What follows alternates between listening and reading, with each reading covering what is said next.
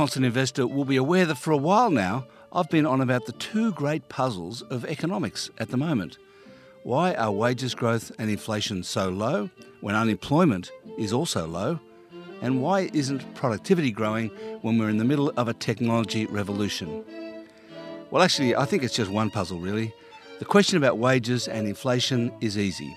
They're low because people have lost their bargaining power, partly because unions are dead and partly because the unemployment statistics are rubbish people are underemployed. But low productivity growth, now there's a real conundrum.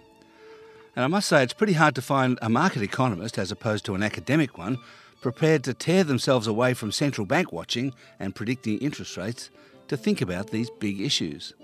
And that's why I was so taken with a recent report by HSBC's global chief economist, Janet Henry, entitled The Wage Conundrum she starts off on wages but ends up up to her elbows in technology. And it's very interesting. So I tracked her down in London for a spotlight interview and started by asking her to set out some facts about wages growth around the world. Well, I think it's not just that wage growth is weak, it's been weak for several years. It's this combination of very, very low unemployment rates and still quite weak wage growth. So, this historical relationship, when people always talked about an economy reaching full employment, unemployment. We've got unemployment below 3% in Japan. We've got unemployment at only about 4.5% in the US or the UK. And still, we're not seeing any signs um, of wage growth. So you've still only got it running at about 2.5% in the US, about 2% in the UK. And by this stage, when we're at full employment, normally you would expect wage growth to be running at more like 3.5% or so. It's the opposite of stagflation, isn't it? Well, to some degree, in that actually global growth has been quite synchronized over the course of the last year or so. It's been the most synchronized upturn with all regions of the world participating in it for the last year or so. And the, the surprise has been that we haven't seen much in the way of inflation follow through more broadly, particularly over the course of the last few months when oil prices have generally, we've seen the rise in oil prices, then we've more recently seen some stabilization. And despite this tight tightening in the labour market, we're still not seeing much in the way of pricing power return to um, to workers effectively. So to some degree, it, it is the opposite. We have real growth, but we don't have much in the way of inflation. And what interested me about your report was that you are actually attributing the low wage growth to technology. Perhaps you could explain that to us. Well, I think there are a number of factors. You know, I think some wage growth has been generally disappointing since about 2010. I would argue. So, some of the reasons that have been weighing on wage growth for the last five years or so are to some degree a legacy of the financial crisis but also a function of a number of other structural factors. So, you know, since the financial crisis, inflation has been very low. That's starting to feed through into low inflation expectations. That feeds through into wage setting behavior, particularly um, if people have been unemployed for quite a long time or are fearful of unemployment is older workers coming back into the labour force. This has been an Anglo Saxon trend for several decades. If you look at the US in particular, there's a lot of over 65s staying in the labour market. But it seems more recently, since the crisis, to have become more of a European phenomenon, even in the likes of France and Germany. So those factors, I think, are going to continue to weigh on wage growth. But the other point that you rightly make is, is about technology. This, again, has been underway for some time time, but it seems to have accelerated um, since the financial crisis. And this is leading to some polarization um, in labour markets. We've got some parts of the labour market where um, you've got some already quite highly paid, highly skilled, highly sought after individuals. They tend to get higher pay rises, but a lot of the middle skilled workers are being displaced to some degree by increased automation and are starting to compete for some of the lower skilled jobs. If you've got more people competing for some of the lower skilled jobs, that increased competition, particularly with the, the gig economy, is making it more difficult for those those workers to fight for, for larger pay rises. So you've got competition in labour markets that have been encouraged by technological advancement, and you've also got a lot more transparency on pricing that's feeding through to that increased competition on the pricing front for companies, making it even more likely that they're going to try to squeeze labour costs. Uh, and the thing that central banks have been puzzling over, including the Fed and the Australian Central Bank last week, is the low growth in productivity, which to some extent they're attributing to, they're saying is a cause, one of the causes of lower wage growth. You're saying that the productivity benefits of this round of technology seem to be concentrated in fewer sectors. Robert Gordon also said that this sort of technology advance is not very meaningful or is uh, somewhat incremental and not as big a deal as previous ones. Do you go along with that? This is true. I mean, we've had various periods of rapid technological transformation over the past several hundred years. And, you know, we can argue about whether the um, increased usage of, of the internet and, and all the other technological advancements in the past generation, how they compare with the railways or the invention of electricity. But I think actually, if we look at the recovery that we've seen since the global financial crisis, it, has been a very job rich recovery even though growth hasn't been particularly spectacular. So the implication is that, that labour productivity growth has been low. And if you look at you know any of the major economies in the developed world, there is no doubt that labour productivity growth has been quite low. But I don't think that's all a technology story. Actually, a big part of the weakness of labour productivity has been just a lack of investment spending more broadly. And I think this is where the issue of capital deepening um, comes in. If you, if you look throughout the late 1990s or in the pre crisis period, what you tended to have was the capital stock, the size of the capital stock, the amount of machinery and equipment and infrastructure in a country was persistently rising relative to employment.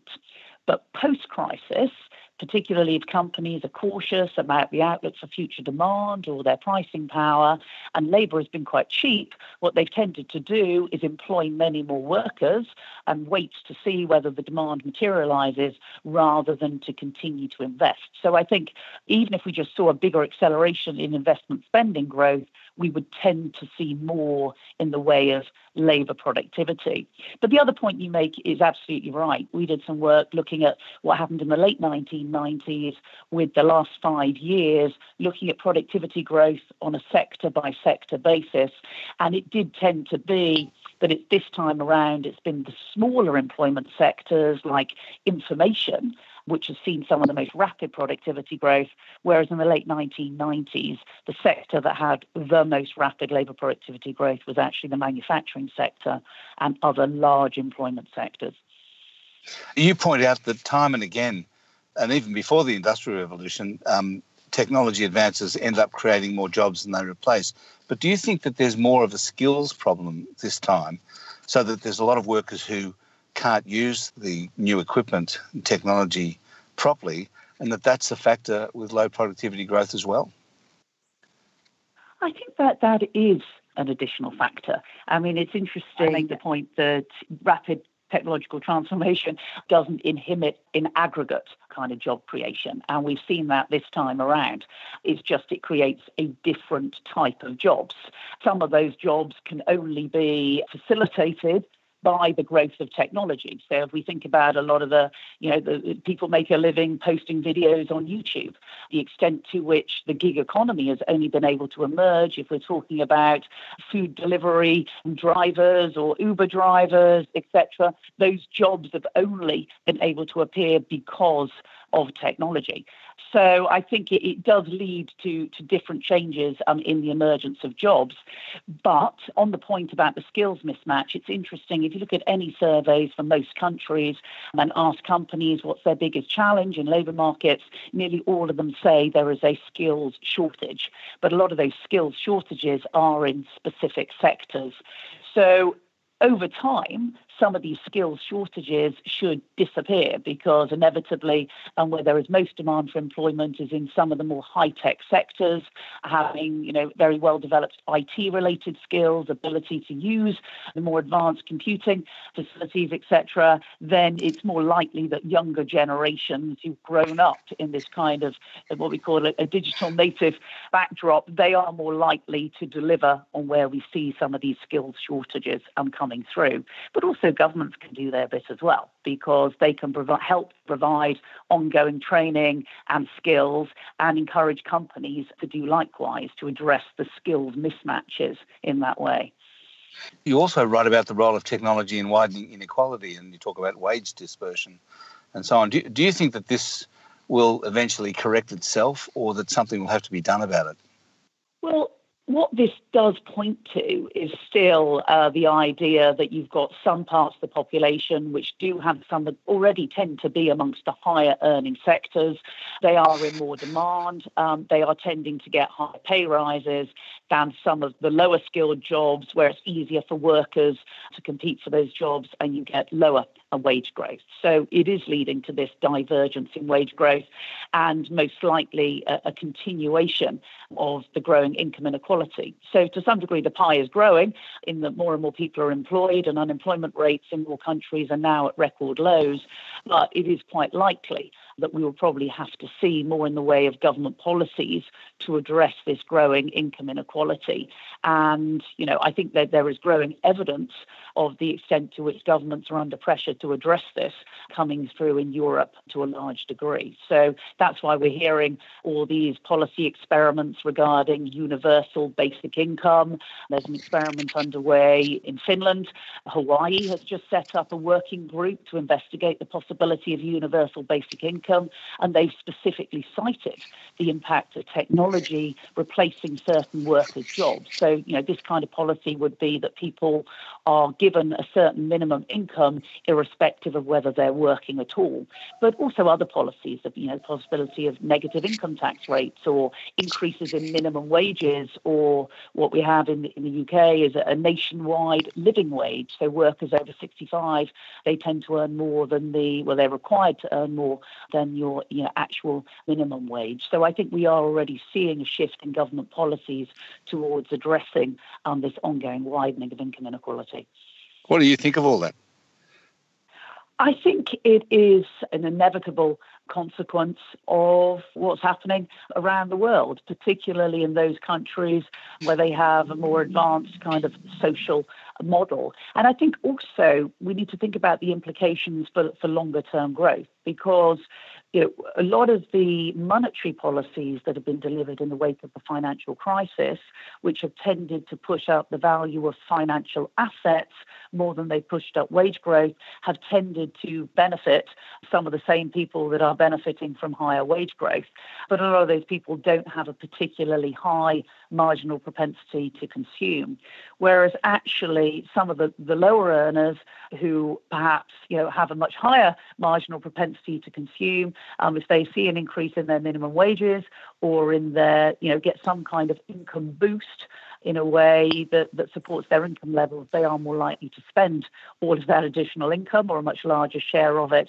So that can support growth to a larger degree.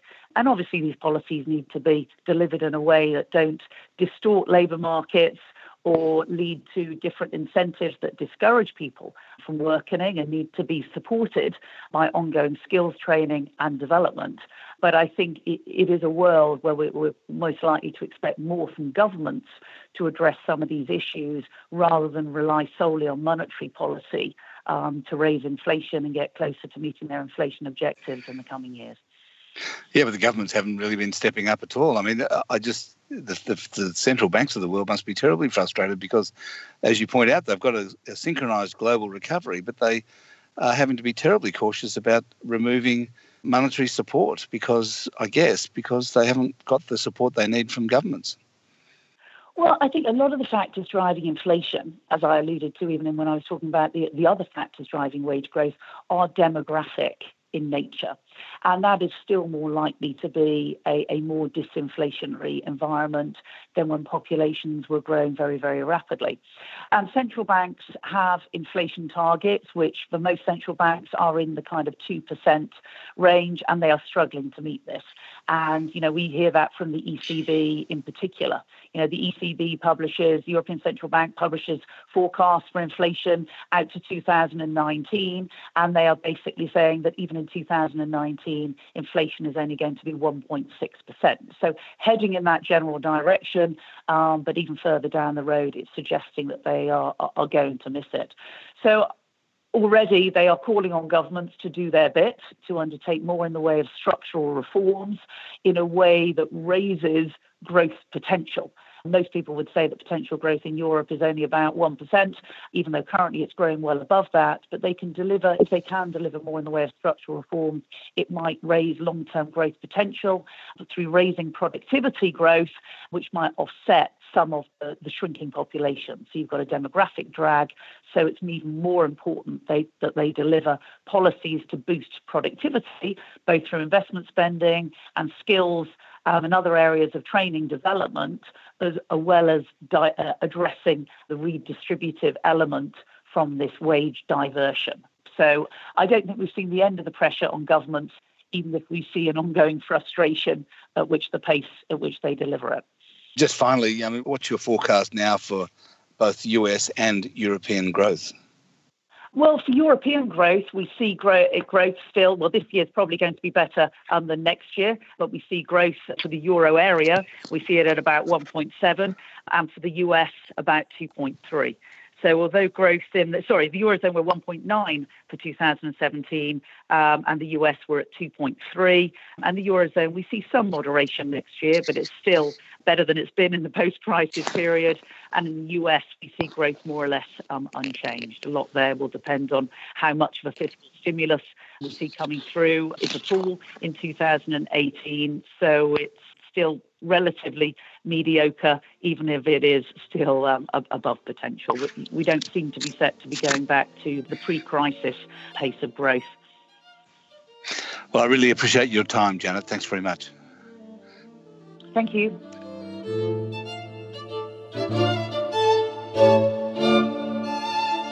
That was Janet Henry, Global Chief Economist of HSBC.